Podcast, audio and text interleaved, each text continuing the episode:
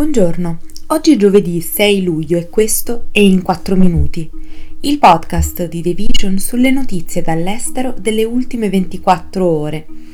Parleremo di Jens Stoltenberg che rimarrà a capo della Nato, della videoconferenza di Putin, Xi Jinping e Narendra Modi e delle tensioni tra Israele e Palestina.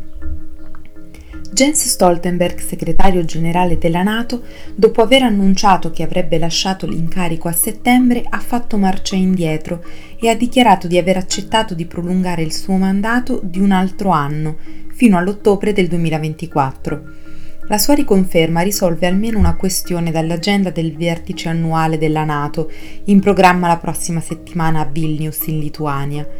L'incontro ha lo scopo di mostrare l'unità e la solidarietà transatlantica a sostegno dell'Ucraina, che lotta contro l'invasione della Russia.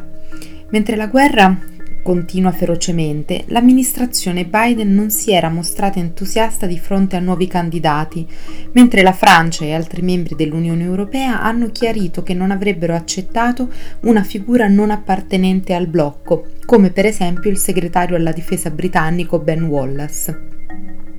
Stoltenberg, ex primo ministro norvegese, è in carica dal 2014 e il suo mandato è stato prorogato tre volte. A questo punto dovrebbe presiedere il suo ultimo vertice a Washington l'anno prossimo, che segnerà anche il 75 anniversario della Nato, a meno che non gli venga nuovamente chiesto di rimanere.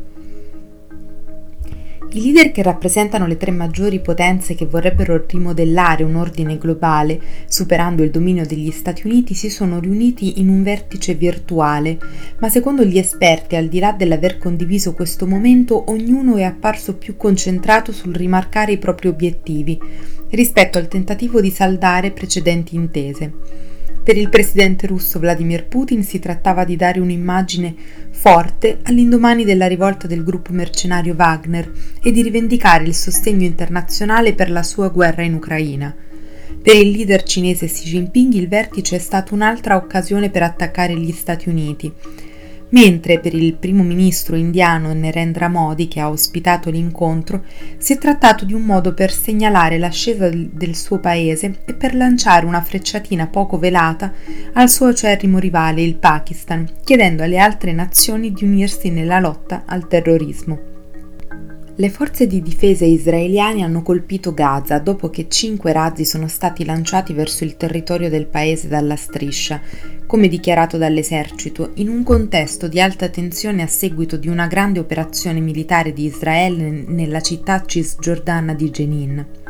In un comunicato le forze di difesa israeliane hanno affermato che il sistema di difesa ha intercettato con successo i lanci di razzi da Gaza i nuovi attacchi sono arrivati poche ore dopo che i funzionari israeliani hanno dichiarato che stavano ritirando le loro forze da Jenin, dopo un'incursione di due giorni che ha causato almeno 12 morti e circa 100 feriti tra i palestinesi.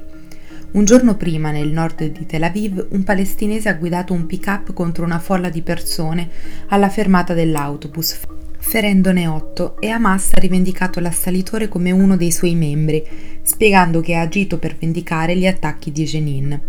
Dopo aver travolto la folla, l'uomo è sceso dal camion e ha accoltellato due passanti prima di essere a sua volta ucciso, secondo quanto dichiarato dalla polizia israeliana. Questo è tutto da The Vision, a domani.